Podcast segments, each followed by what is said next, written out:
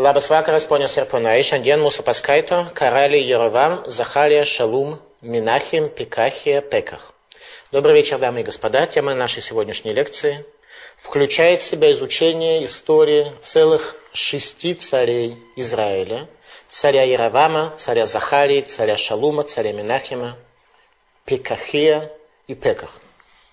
Шесть царей Израиля мы с вами сможем охватить в одной лекции, потому что Танах о них почти ничего не говорит, кроме того, что они резали один другого, воцарялись вместо предыдущего, и в конце концов привели еврейский народ к состоянию полного заката, так что в дни самого последнего царя Гоше Бенела десять колен будут изгнаны из земли Израиля. Первый царь, историю которого мы с вами сейчас попытаемся изучить, царь Ерувам бен Юаш. 14 глава, 23 стих. Второй книги царей. В пятнадцатый год царствования Амация, сына Юаша, царя иудейского, стал царем в Шомроне, Юровам, сын Юаша, царя израильского. И царствовал сорок один год. И делал он то, что было злом в очах Господних. Не отступал он от всех грехов Яровама, сына Невата, которыми тот ввел в грех Израиль. Он восстановил пределы Израиля от входа в Хамад до Яма Рава, по слову Господа, Бога Израилева, который он изрек через раба своего Йону, сына Амитая, пророка из Гадхефер. То есть на основании пророчества Йоны каким-то образом у царя Яровама был большой военный успех. Это все требуется понять. Так как Господь видел бедствие Израиля весьма горькое, так как не было ни заключенного, ни вольного, и не было помощника у Израиля, то не говорил Господь о том, чтобы стереть имя Израиля из Поднебесной, и спас он их рукой Яровама, сына Йоаша. Яровам, сын Йоаша, оказался спасителем Израиля. А прочие деяния Яровама и все, что он совершил, и подвиги его, и то, как он воевал, и как возвратил Израилю Дамаск и Хамад, принадлежавший Иуде, описано в книге летописи царей израильских, и почил Яровам с отцами своими, с царями израильскими, и стал царем вместо него Захария, сын его. Все, что сказано нам о царе Яроваме. А именно, царь Яровам бен Юаш во всем следовал грехам Яровама бен Невата, хотя он был внуком Егу, который убил царя Хава. И как Яровам бен Юаш, также и все остальные цари следовали грехам Яровама бен Невата, за небольшим исключением, как мы с вами увидим. Яровам бен Юаш был грешен, как все прочие цари Израиля, при этом он имел большой военный успех, согласно тому, что сказал пророк Йона. А именно, вернула Тарама все захваченные территории Израиля и даже часть территории Иудеи, которые захватили арамейцы, тоже освободил и присоединил к Израилю. До 27 года правления Еровама Иудея была подчинена ему в результате предыдущей войны. Иудея оставалась по-прежнему подчинена Израилю. Происходило состояние обратное нормальному, когда царство Иудеи было подчинено царям Израиля. Они, наоборот, все 12 колен собрались вместе в Иерусалиме под руководством царя из дома царя Давида. Иерусалимский Талмуд объясняет нам, какое военное достижение, какие военные победы одержал Йорвам бен Юаш, говоря следующие слова. Коль Маша кибеш Егашуа кибеш зе, ваеш омрим ютер ми Маша кибеш Егашуа кибеш зе. Кедвар Хашем Элуке Исраэль, ашер дибер бият авдо Йона бен Амитай. Все, что в свое время освободил Егошуа бен Нун, когда еврейский народ пришел в землю Израиля, освободил этот. А есть точка зрения, что он освободил даже еще больше, чем освободил Егошуа. То есть вся земля Израиля была освобождена Яровам бен Юашем. Если до этого мы с вами говорили о притеснении арамейцев, о том, как арамейцы отхватывали часть земли Израиля и прочее, то Еровам бен Юаш возвращает себе все территории. Кедва Рашем Элуке Исраэль по слову Бога Израиля, который он говорил через раба своего, пророка Йона бен Амитай, Йона бен Амитай, тот пророк, которого ребенком воскресил пророк Ильяру от смерти. Ну, для этого надо посмотреть для начала, что сказал пророк Йон, какое было у него пророчество о особом успехе Израиля в войне со всеми своими врагами. Пророк Йона сказал слова, которые мы изучали с вами прежде.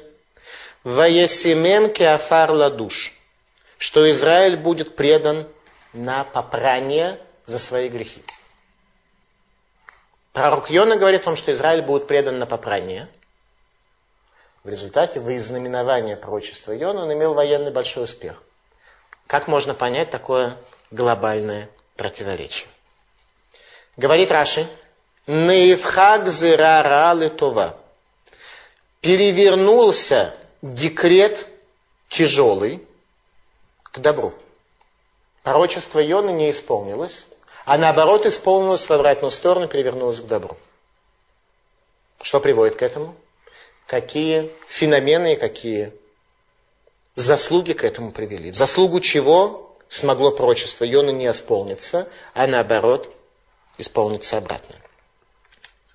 Раби Моше Кардавера, испанский каббалист, пишет следующее, что метод отношения Всевышнего к своим творениям такой, что Всевышний перестает гневаться на человека, даже до того, как тот сделает полную чуву и полностью вернется к Богу, а как только человек начнет задумываться об этом. И пример, который приводит Раби Моше Кардавера из Танаха, это как раз царь Иерабам бен Юаш который только задумался о том, чтобы исправить свои пути, как Всевышний дает ему большой успех и перестает проявлять по отношению к нему лицо гнева. В результате Ервам бен Юаш удостаивается того, что не исполняется прочество Йоны, о том, что Израиль будет подчинен Араму, будет подчинен своим врагам. И в результате происходит полное чудо победа Израиля над всеми врагами. Так что только готовность человека задуматься о возвращении к Богу приводит к небывалым изменениям, приводит к тому, что Яровам бен Юаш возвращает все, что когда-то смог э, Ярошо бен Нун осветить в рамках своего прихода в землю Израиля. Талмуд, Фрактат Евамот, говорит нам следующее. К Кмоша наифах ларем бнинве миралы тува, как бы ми Яровам наифах ларем миралы тува. Говорит Талмуд. Как в Нинве декрет Всевышнего об уничтожении Ассирии был перевернут к добру, также в дни Яровама был перевернут декрет от зла к добру. А именно, пророк Йона, как Иерусалимский Талмуд нам рассказывает, что пророк Йона был из колена Звулуна. Пророк Йона был послан в Ассирию для того, чтобы сказать, что пройдет 40 дней, и Ассирия будет перевернут. Вместо этого пророк Йона что делает? Убегает на корабле за границу. Когда мы читаем книгу пророка Йона, мы, может быть, не совсем точно понимаем, как от Бога можно убежать, зачем он убежал, а чем было так уж плохо пойти в Ассирию и объявить, что через 40 дней Ассирия будет перевернута. Ответ простой что пророк Йона видел, что Ассирия является тем мечом, который накажет еврейский народ, тем мечом той секиры, который изгонит десять колен за пределы земли Израиля. И пророк Йона не был готов взять на себя эту миссию. А именно, что он придет и скажет, что Ассирия будет перевернута. А сирийцы, в отличие от евреев, пророка послушают. Спросят, что надо делать, и изменят свои пути. Потому что ассирийцы понимают, что если великий из пророков Израиля приходит в Ассирии что-то говорит. По всей видимости, это серьезно. Надо что-то изменить. И действительно так и произошло. Царь объявил трехдневный пост, одел мешковину, не ел, не пил ни он, ни скот их, ни кто. И в результате Ассирия была спасена. Видя и понимая, что не евреи вполне способны сделать чулу, вернуться к Богу, пророк Йона убегает за границу, ибо за границей нет пророчества. Не в том смысле, что за границу можно бежать от Бога, а за границей нет пророчества. Поэтому если пророк Ион убежал бы за границу, и ему бы это удалось, и не произошло бы бури на море и прочих явлений, в результате которых пророк Ион оказывается снова в земле Израиля, то тогда бы он во всяком случае не оказался тем, кто привел бы к чуве, к возвращению жителей Нинвы и жителей Ассирии. В результате не евреи, а сирийцы слушают Бога Израиля. Что же касается евреев, то евреи слушают намного меньше. И Ассирия окончательно изгонит десять колен в дни последнего царя Израиля, царя Хушея бен Эла.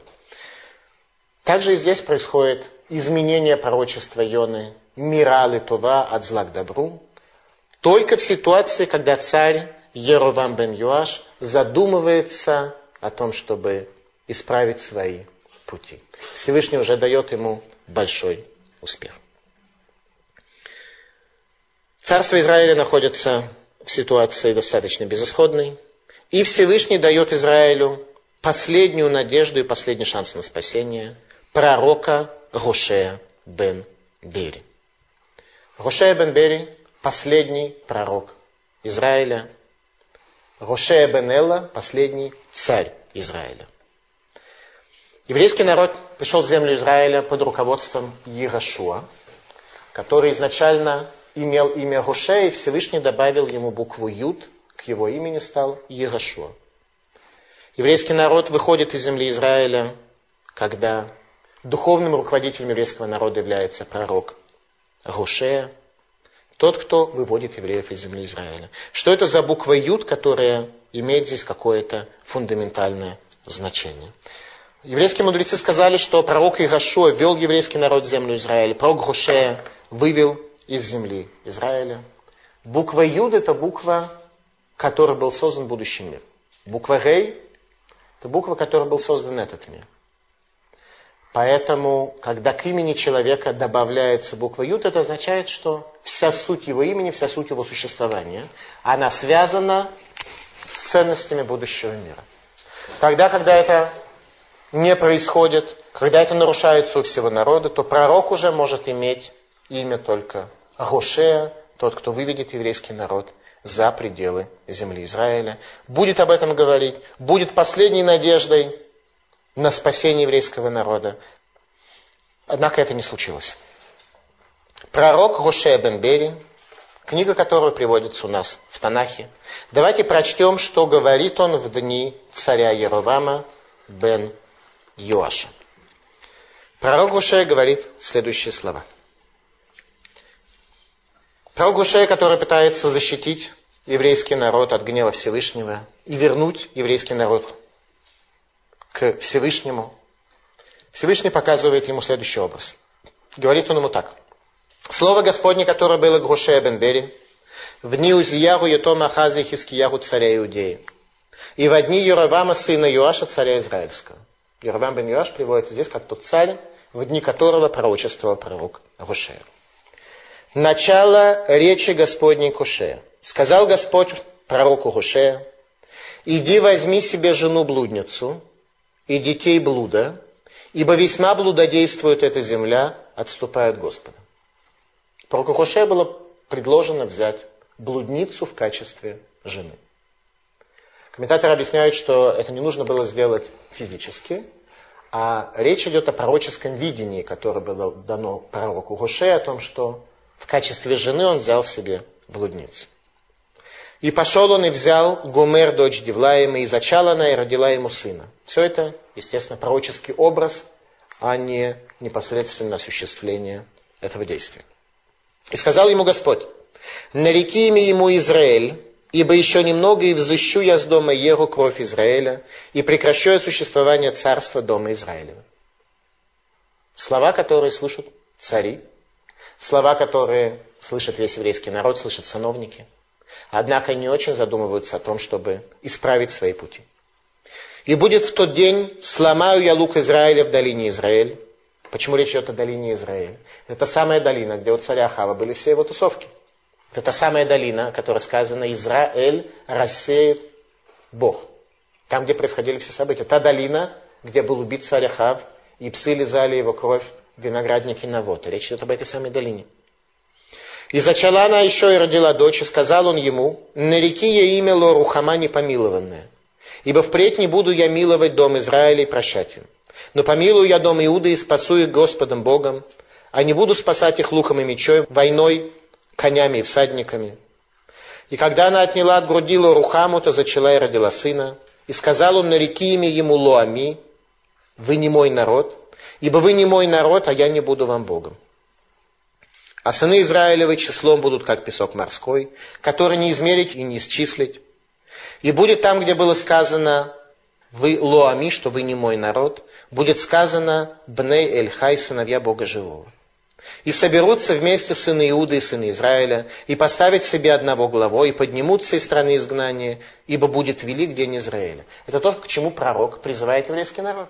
Он не пишет о том, что будет плохо, будет ужасно. Он говорит, что будет плохо и будет ужасно. Но если произойдет объединение между Израилем и Иудеей, если Израиль примет царство царя из дома Давида, то тогда будет велик день Израиля.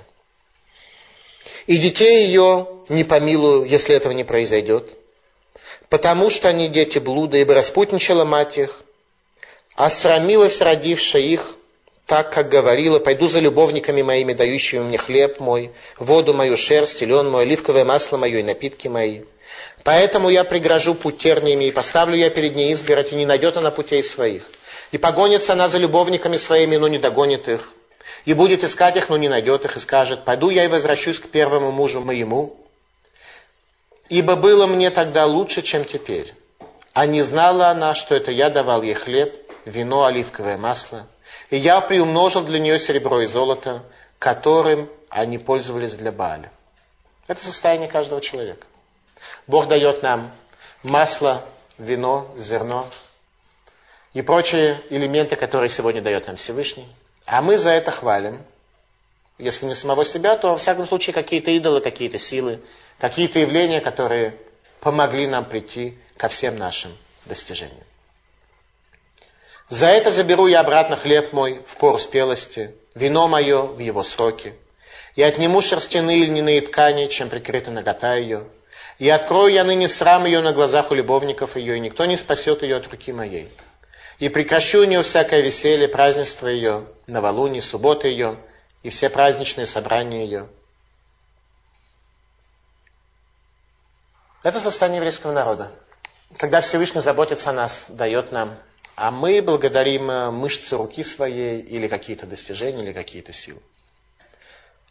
В каком состоянии находится еврейский народ, говорит про Груше следующие слова. «И сказал мне Господь, иди еще, люби женщину, которая будет любимо другим, будет прелюбодействовать, подобно тому, как любит Господь сыновей Израилевых, они обращаются к другим богам и любят изюмные лепешки.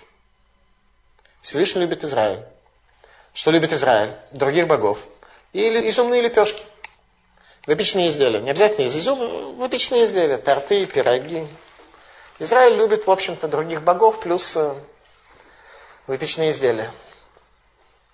Об этом говорит пророк Роше. Посмотрите, насколько это актуально в наше время. И говорит пророк Роше, и многие дни будут сидеть сыны Израиля без царя и без сановника, без жертвоприношения и без жертвенного камня. Потом раскаются сыны Израилевы, будут искать Господа, Бога своего, и Давида, царя своего, и вострепещут перед Господом и благом Его в конце дней. Вдруг мы находим свое пророчество – о конце дней, совсем не о скором времени, о конце дней. Обратите внимание, что написано. Наступит такой период времени, когда люди, которые долгие годы сидят без царя, без храма, вдруг вострепещут перед Богом и вернутся к Нему. Наше поколение является самым ярко выраженным поколением возвращения к Богу. Раньше евреи, которые оставляли Тору, они выходили за рамки еврейского народа, их э, потомство, в общем-то, пропадало. Наверное, были когда-то какие-то исключения, кто-то возвращался. Но так, чтобы тысячи людей, которые были оторваны на несколько поколений, начали возвращаться, такой феномен наблюдается, в общем-то, только в наши дни. Как эти дни называются? Конец дней. Мы находимся в период конца дней, когда до прихода Машииха, видимо, осталось не так уж много. И тогда люди начали понимать о том, что вся человеческая цивилизация к тому, к чему она привела человека, видимо, не удовлетворяет их в той мере, как потребность в царе, потребность в Машиихе, потребность в храме и потребность в связи с Богом. Об этом пророчество про Груше на много-много лет вперед. Я не верю, что он говорит так уж именно о нашем поколении, может быть, о каких-то других, но мне неизвестно, чтобы феномен исполнения этих слов пророка Грушея, когда бы то ни было в истории, был больше, чем в наши дни. Слушайте слово Господне, сыны Израилевы, ибо спору Господа с жителями этой земли, потому что нет ни правды, ни милосердия, ни знания Бога в стране. Это то, что Бог ждет от еврейского народа в целом. Если этого нет, то связь невозможна. Почему мы изучаем с вами книгу пророка Гушея? Он рассказывает о тех феноменах, в результате которых земля Израиля была покинута евреями. Еврейский народ был исторгнут из земли Израиля. За что?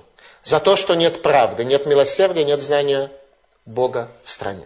То есть, если мы хотим совершить Алию в Израиль сегодня, по закону возвращения, то нам нужно знать, что для успешного проживания в земле Израиля необходимо эмет, необходим мишпат, необходим едият лаким, знание о Боге.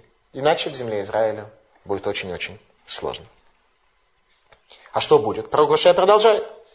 И будут они есть, но не насытятся. Это не означает, что будет мало пищи. Если мало пищи, так как бы люди не едят, они не доедают. Тут написано, будут есть. То есть будет достаточно в смысле еды.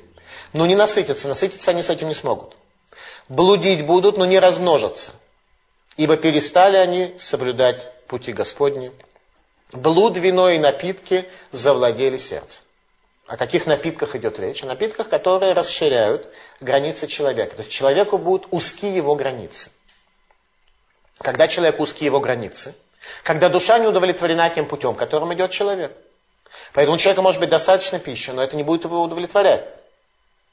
У человека может быть достаточно всего базисно необходимого, но напитки, которыми он пользуется в прямом, в переносном смысле, они потребуют от него намного большего расширения и намного больших достижений в области материального. Поэтому он будет есть достаточное количество, но не будет этим насыщаться. Это состояние перед приходом Машииха, состояние перед концом мира. Об этом говорит про Гошея уже тогда, столь много лет тому назад.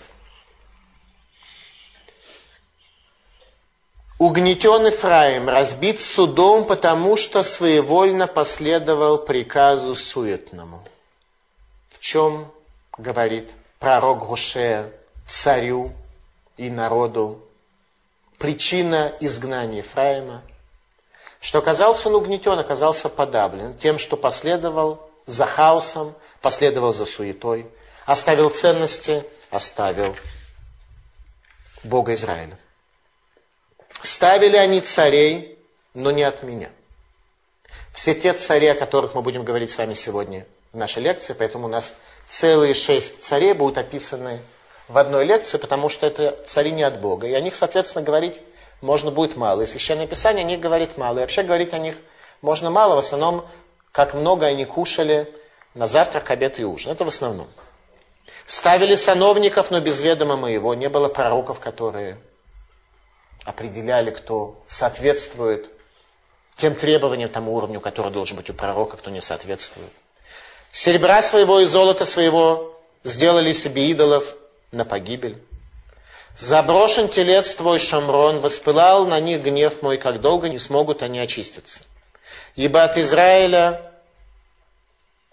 и он, телец, мастер сделал его, а он не Бог, обломками станет телец Шамрона. Пророк Гушея описывает состояние еврейского народа, когда люди делают себе истуканов, и истуканы эти не работают. Пришли дни расплаты, пришли дни воздаяния.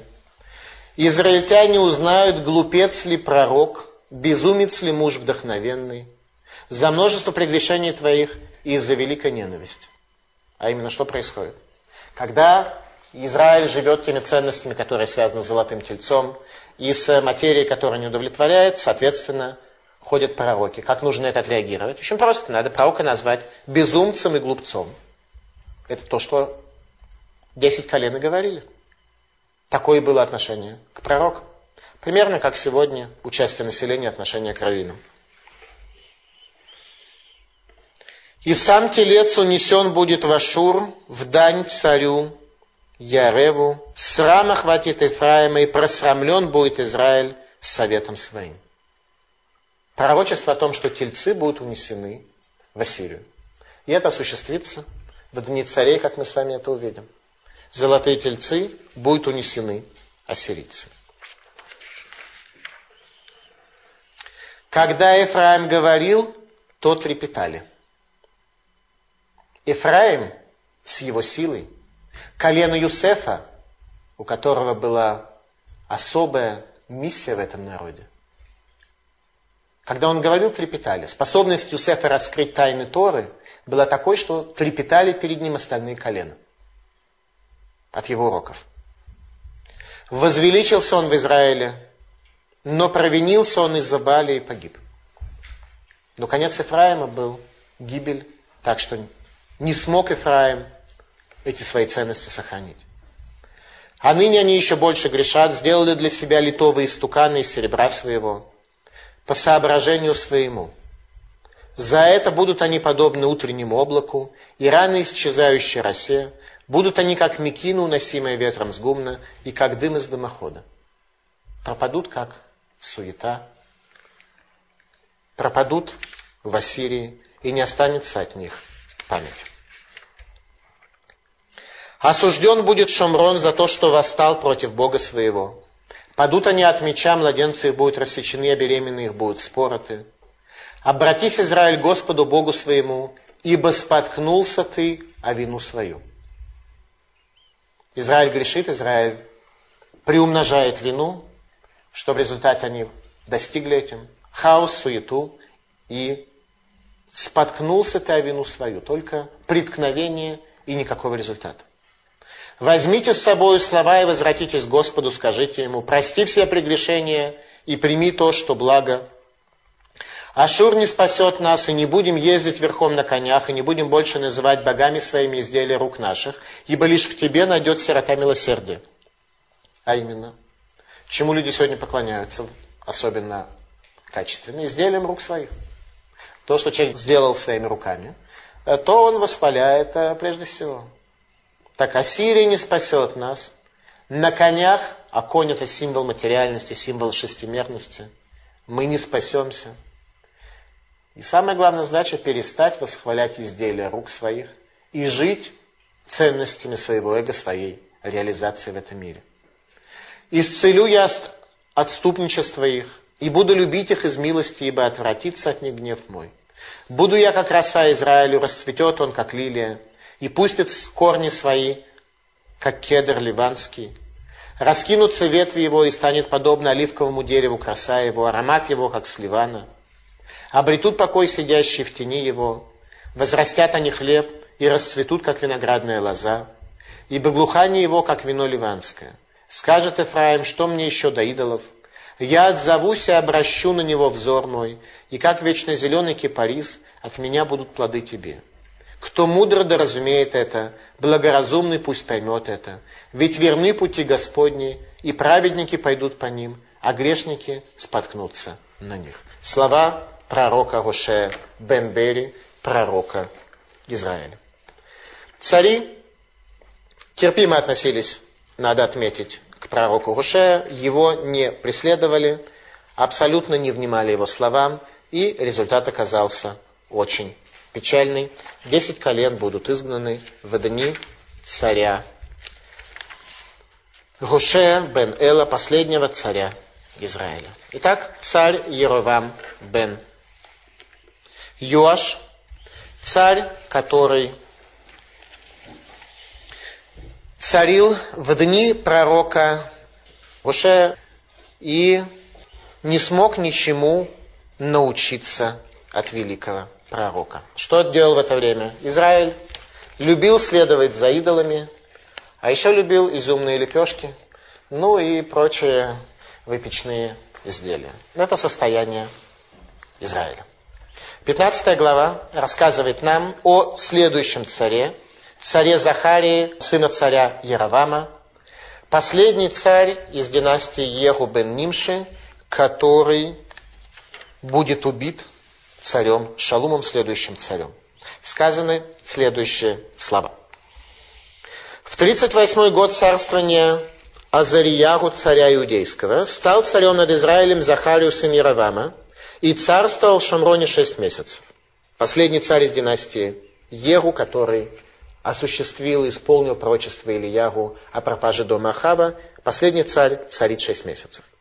И делал он то, что было злом в очах Господних, как делали отцы его. Не отступал он от грехов Яровама, сына Невата, которыми тот вел в грех Израиль. Он тоже поддерживает капище с золотыми тельцами и продолжает утверждать, что Израиль это место свободное от божественного присутствия, поэтому там нужны золотые тельцы, и они очень эффективно могут восполнить вот эту вот недостаточность. И составил против него заговор Шалум сын Явеша, и поразил его перед народом, и убил его, и стал царем вместо него. А прочие деяния Захарии описаны в книге летописей царей израильских. Все, что сказано о царе Захарии бен Яроваме, последнем царе из династии Еху. Раши из хронологии жизни царей выводит, что Захария бен Яровам правил над Израилем три года. Текст говорит нам здесь, что он правил сколько? Шесть месяцев. Стало быть, получается, что два с половиной года Захария бен Яровам правил при жизни своего отца. То есть его отец по каким-то соображениям был вынужден уступить власть своему сыну уступить царство своему сыну. Почему? Потому что все знали о пророчестве Йоны, о том, что у Ехоба Нимши будет только четыре поколения, если он не изменит своих путей. И Ехоба Нимши это, в принципе, вполне устроило. Четыре поколения. Нормально. Во всяком случае, сам он прожил вполне хорошо и даже сделал очень много положительных вещей. В целом был одним из самых, наверное, самым положительным царем Израиля.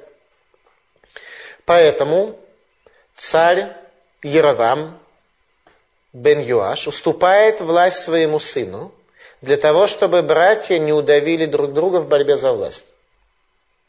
Чтобы они своими руками не осуществили пророчество. Он уступает еще при жизни, за два с половиной года до своей смерти, царство одному из своих сыновей, чтобы тот уже мог э, все более-менее контролировать в своих руках. Говорит Раши, что Захарий убил Шалум Лейнейга Ам перед глазами всего народа. Соответственно, пророчеству, которое было сказано о доме Еху, говорит нам Священное Писание.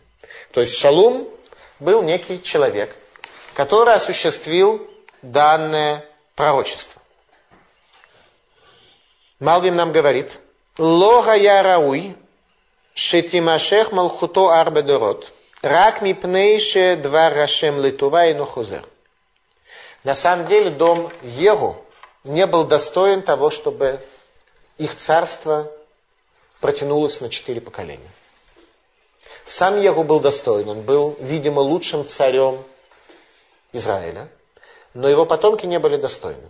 Почему же все-таки четыре поколения, о которых говорил пророк Йона, исполнились? Потому что то пророчество, которое дается к добру, оно не отменяется никогда. Пророчество о несчастьях, о зле, о гибели может не исполниться, а отмениться. Если изменится ситуация, если человек откажется от э, грешного пути своего исправит э, свою жизнь, такое пророчество может не исполниться. Пророчество к добру остается навсегда. И мы видим, с каким трудом оно исполнилось, что последний царь Захария бен Яровам – о нем сказано у нас брутто четыре строчки.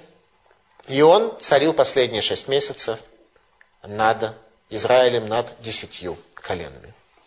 Его убирает следующий царь, который провозгласит себя царем, осуществив покушение на Захарию, сына Яровама, некий Шалум бен Евеш.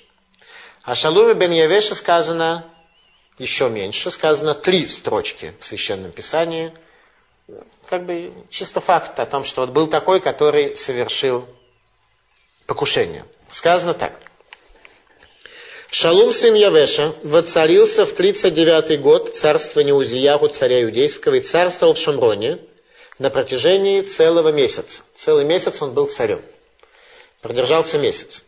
И Минахим сын Гади пошел из Тирца и пришел в Шамрон и поразил Шалума сына Явеша в Шамроне и убил его и стал царем вместо него. Снова режет его некий другой, следующий точнее царь, Минахим бен Гади, и Шалум бен Явеш оставляет три строчки. В тексте даже не сказано о нем, что так уж много он смог сделать в своей жизни. Однако в летописи царей израильских он все-таки угодил, хотя тоже, видимо, не очень большим количеством страниц. Шалум бен Явеш, что мы о нем знаем, несмотря на то, что Танак говорит нам об этом очень и очень мало. О нем сказал пророк Гушея, те слова, которые мы с вами читали, «Гем емлиху веломи мени». Они воцарили, но не от меня это произошло. Если предыдущий царь, царь Захарий, он как бы был потомком Егу, о нем было слово пророков о том, что четыре поколения будут царствовать. Начиная с этого царя и дальше исполняются пророчества пророка Гошея, Гем Емлиху Веломимени, они воцарили, но не от меня это произошло. Все последующие цари до одного будут не от Бога. Поэтому о них будет очень мало сказано. И даже некоторые из них будут царить достаточно долго, но сказано о них будет очень мало, потому что ничего существенного они не сделают. То есть они не были помазаны? Не, они сами себя мазали. Вообще цари Израиля не помазывались оливковым маслом, потому что маслом оливковым помазывались только цари Иудеи.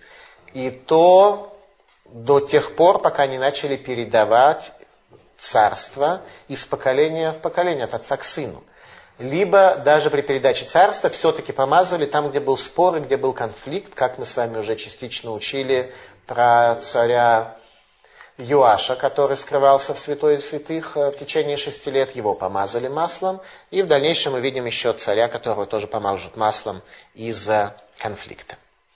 И так исполняется по отношению ко всем последующим царям пророчество пророка Хушея, «Гем емлиху веломи мени», они воцарили, но не от меня. Говорит Малбим, Гамалахим, Гем емлиху там бы отсмам, вело алидейнави альпигашем. Цари, они помазывали сами себя. Цари, они назначали на царство самих себя, но непосредством пророка на основании воли Всевышнего. Дальше происходит уже полный декаданс, полная деградация. Итак, Шалом бен Явеш, три стиха посвящены ему в Священном Писании. Царил он один месяц. И Шалум повторил поступок Егу, как Егу осуществил пророчество пророка Ильягу об уничтожении дома Ахава, который ввел иностранный долопоклонство еврейский народ.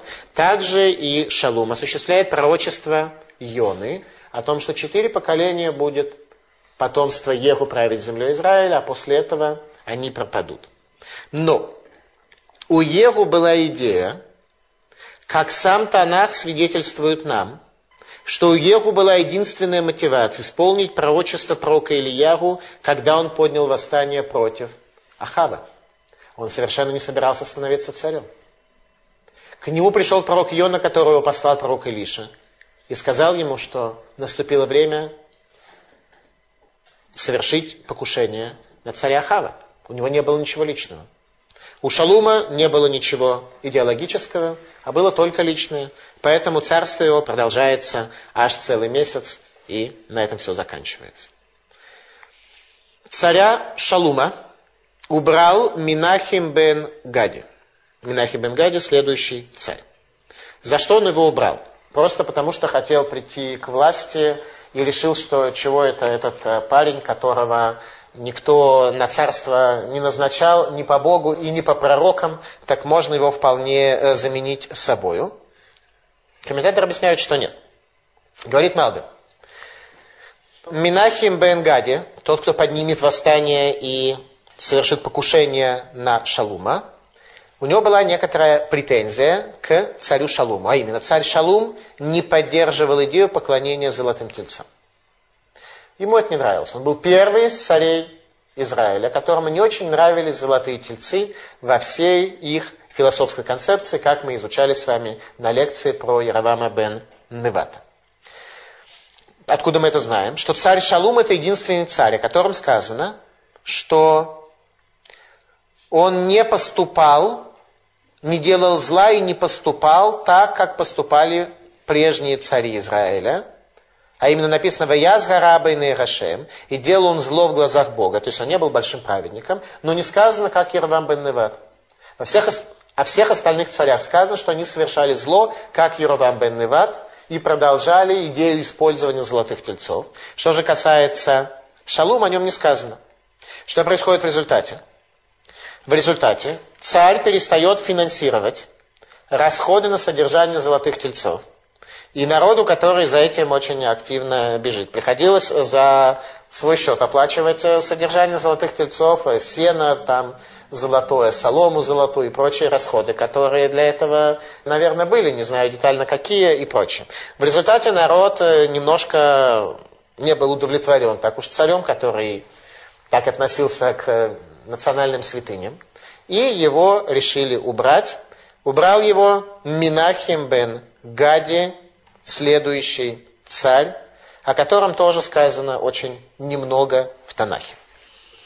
И Минахим сын Гади пошел из Тирца и пришел в Шамрон и поразил Шалума сына Явеша в Шамроне, и убил его и стал царем вместо него.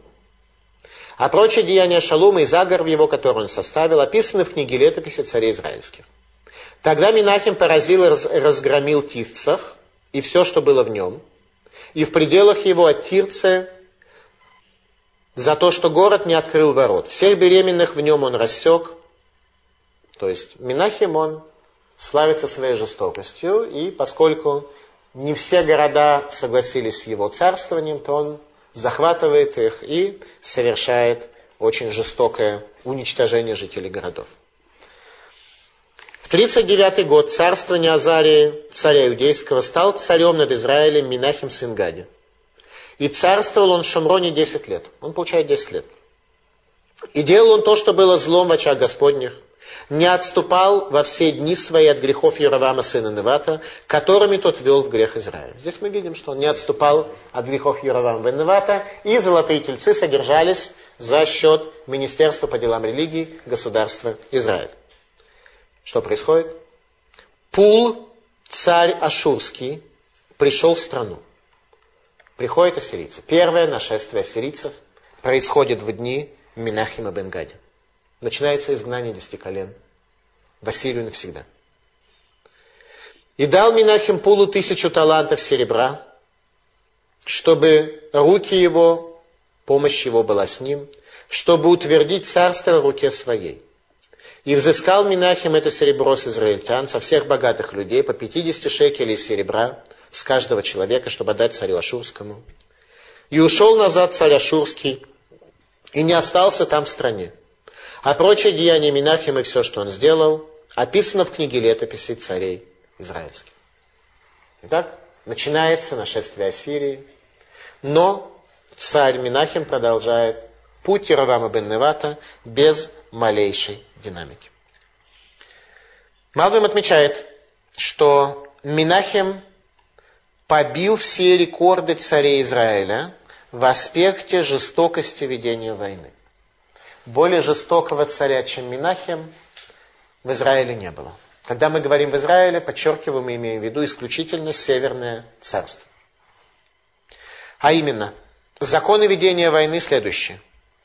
Во-первых, запрещено окружать город с четырех сторон. Армия окружает город с трех сторон, давая возможность бежать. Такое требование к евреям по Галахе на тему ведения войны. Второе, не убивают детей и женщин.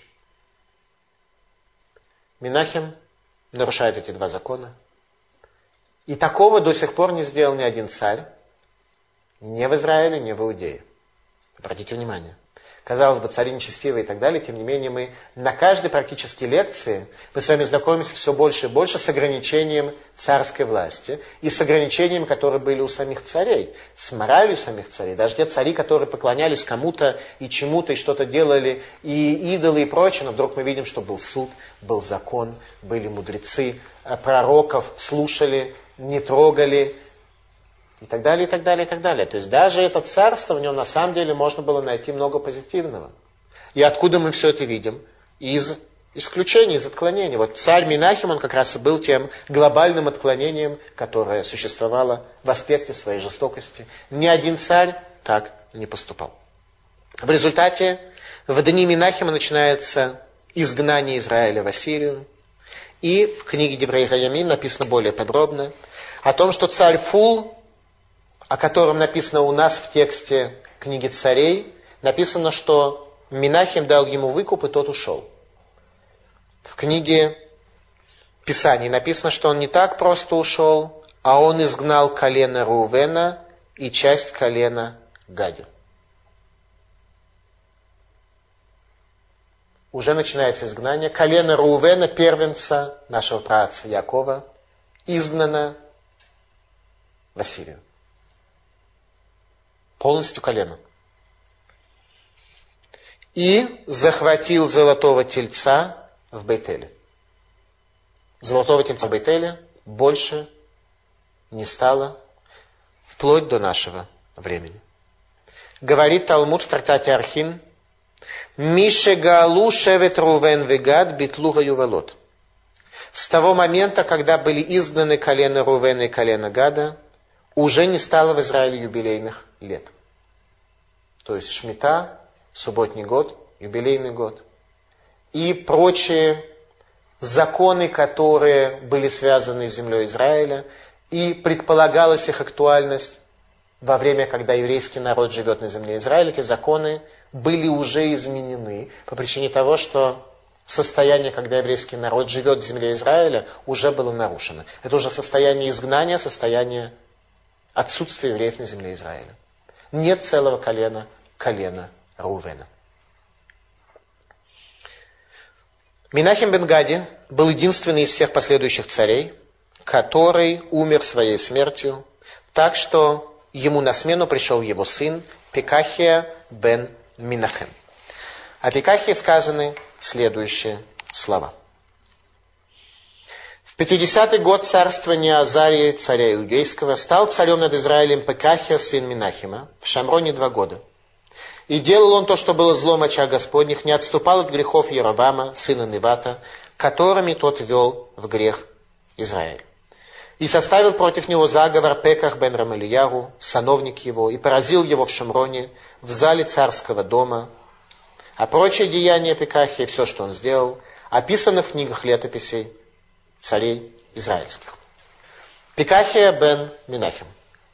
Его свергли о нем не написано практически ничего, кроме того, что Пикахия бен Минахем унаследовал своего отца, правил два года, его убивает Пеках бен Рамальягу, и Пекахия бен Минахем ничему не научился из истории с изгнанием золотого тельца из Бейтеля в Ассирию и не сделал никаких выводов о пропаже колена Рувена не сделал никаких выводов о пропаже колена Рувена и колена Гада.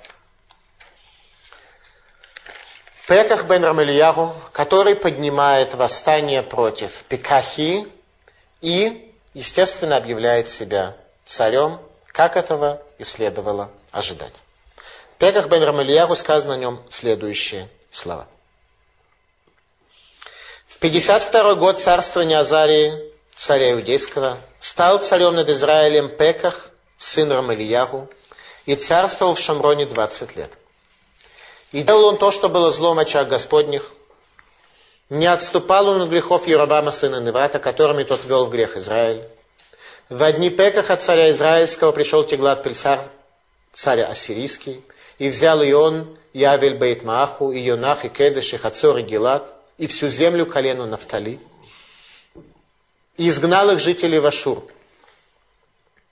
Йошея, сын Элы, составил заговор против Пекаха, сына Рамельяру, поразил его, умертвил его, и стал царем вместо него в двадцатый год царствования Йотама, сына Узияру.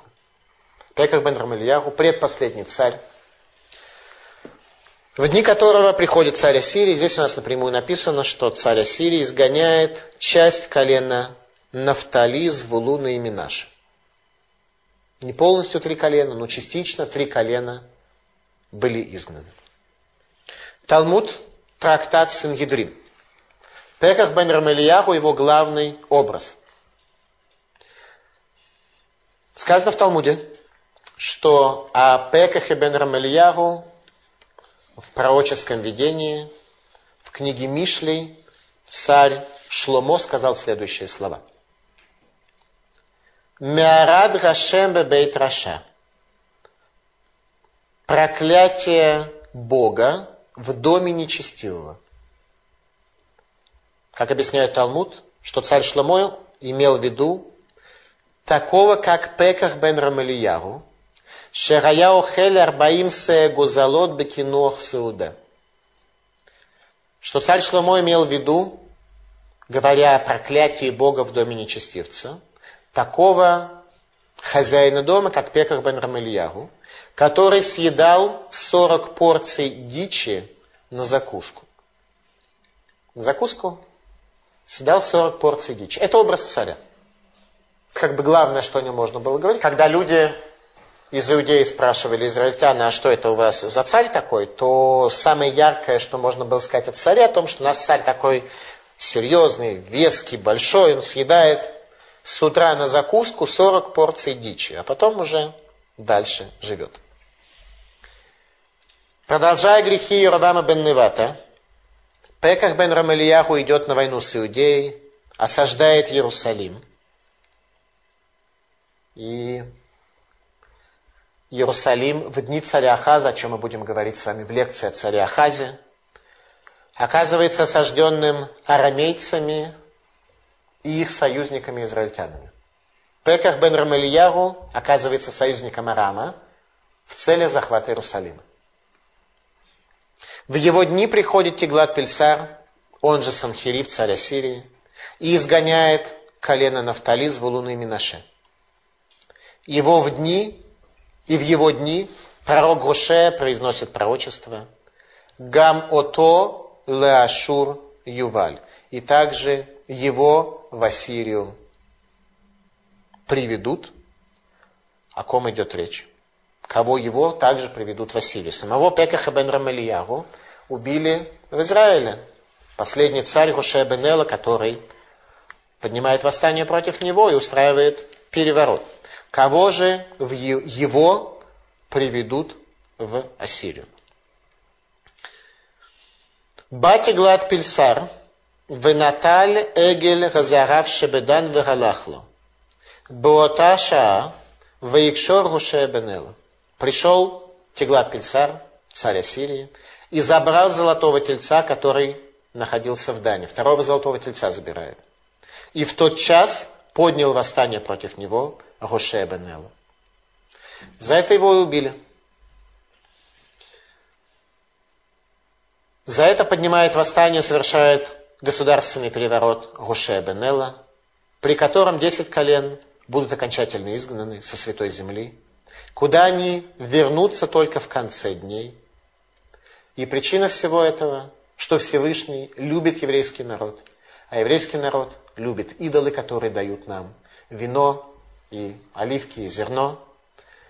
И кроме идолов, еврейский народ еще любит изумные лепешки, выпечные изделия.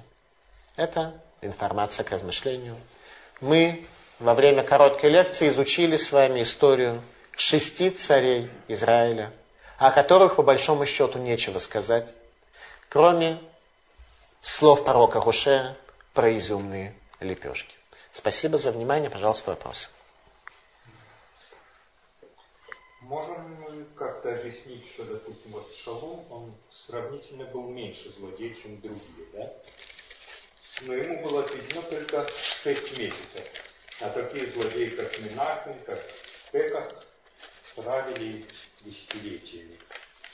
Я не думаю, что у нас с вами есть возможность э, определять, понимать и даже представить себе такие тонкости в Танахе, почему одного было много времени, другого было мало времени, давал Всевышний надежду, не давал Всевышний надежду, в какое время пророки пытались повлиять на еврейский народ, у кого был, был больший шанс, у кого были еще какие-то надежды и так далее. Но во всяком случае, вот э, история она была такой. По всей видимости, когда Шалум бен Явеш э, действительно не очень э, близка была ему идея поклонения золотым тельцам, это не означает, что он был очень большой праведник. Написано «Ваяз араба и Неашем», он делал зло в глазах Бога.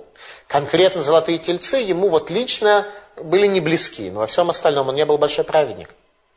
Он не призвал Израиль пойти в Иерусалим и вместе с Иудеей прийти к приходу Машиха. Он совершенно не за это ратовал. Он ратовал за какие-то свои другие интересы, другие ценности. Он совершенно не был большим праведником. Э, а то, что золотые тельцы ему не нравились, даже золотые тельцы ему и тоже не нравились. Совсем был такой царь, так что даже золотые тельцы ему были неинтересны. За что его и убрали? Быстро. Смотрите, э, Ереван практически восстановил по территории, по крайней мере, э, государство Израиль границах до Дамаска. То есть он фактически вернул все эти территории, которые благодаря там, предыдущим войнам были. И потом все это как-то очень быстро рухнуло. С чем это связано? С плохой организацией или с тем, что страны вокруг поднялись? Конечно, можно там говорить и о влиянии Всевышнего, но все-таки очень странно. Э, так расширить территорию и буквально через какое-то короткое время все потерять. С чем это связано? Причина описывается в книге пророка Хушея, в книге пророка Амоса, где сказано «Израиль гало и гале, Израиль будет изгнан». Декрет, который Всевышний наложил на царство о том, что нет больше надежды и шансов на спасение. И мы об этом будем говорить и изучать слова пророка Хушея и пророка Амоса в лекции о царе Хушея Бенела, в дни которого Израиль был изгнан. Когда Всевышний накладывает свой декрет – то можно и с предыдущего состояния э, большого успеха оказаться в один миг э, попранным. Приходит Ассирия, приходит царь Ассирии, и Ассирия захватывает. Тут уже ничего не поделаешь, нет никаких шансов на спасение.